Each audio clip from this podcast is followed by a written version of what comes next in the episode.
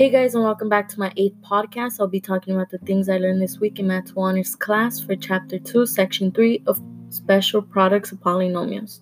So, what we learned in this section was how to use the square of a binomial pattern and how to use the sum and difference pattern.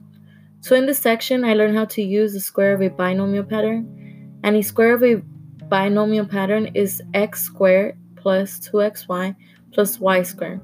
And to find another version of this pattern, you just have to use algebra and then replace b with negative b.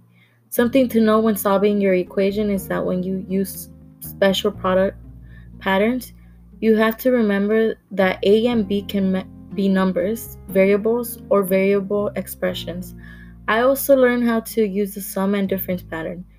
This equals to the square of the first term minus the square of the second term you can also multiply the two binomials using the FOIL method.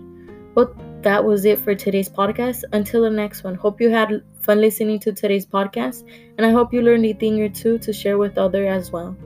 If you want, you could go and subscribe to my podcast or share it to your friends or family members. Well, thank you so much for tuning in, and I hope you come back for the next one. Bye.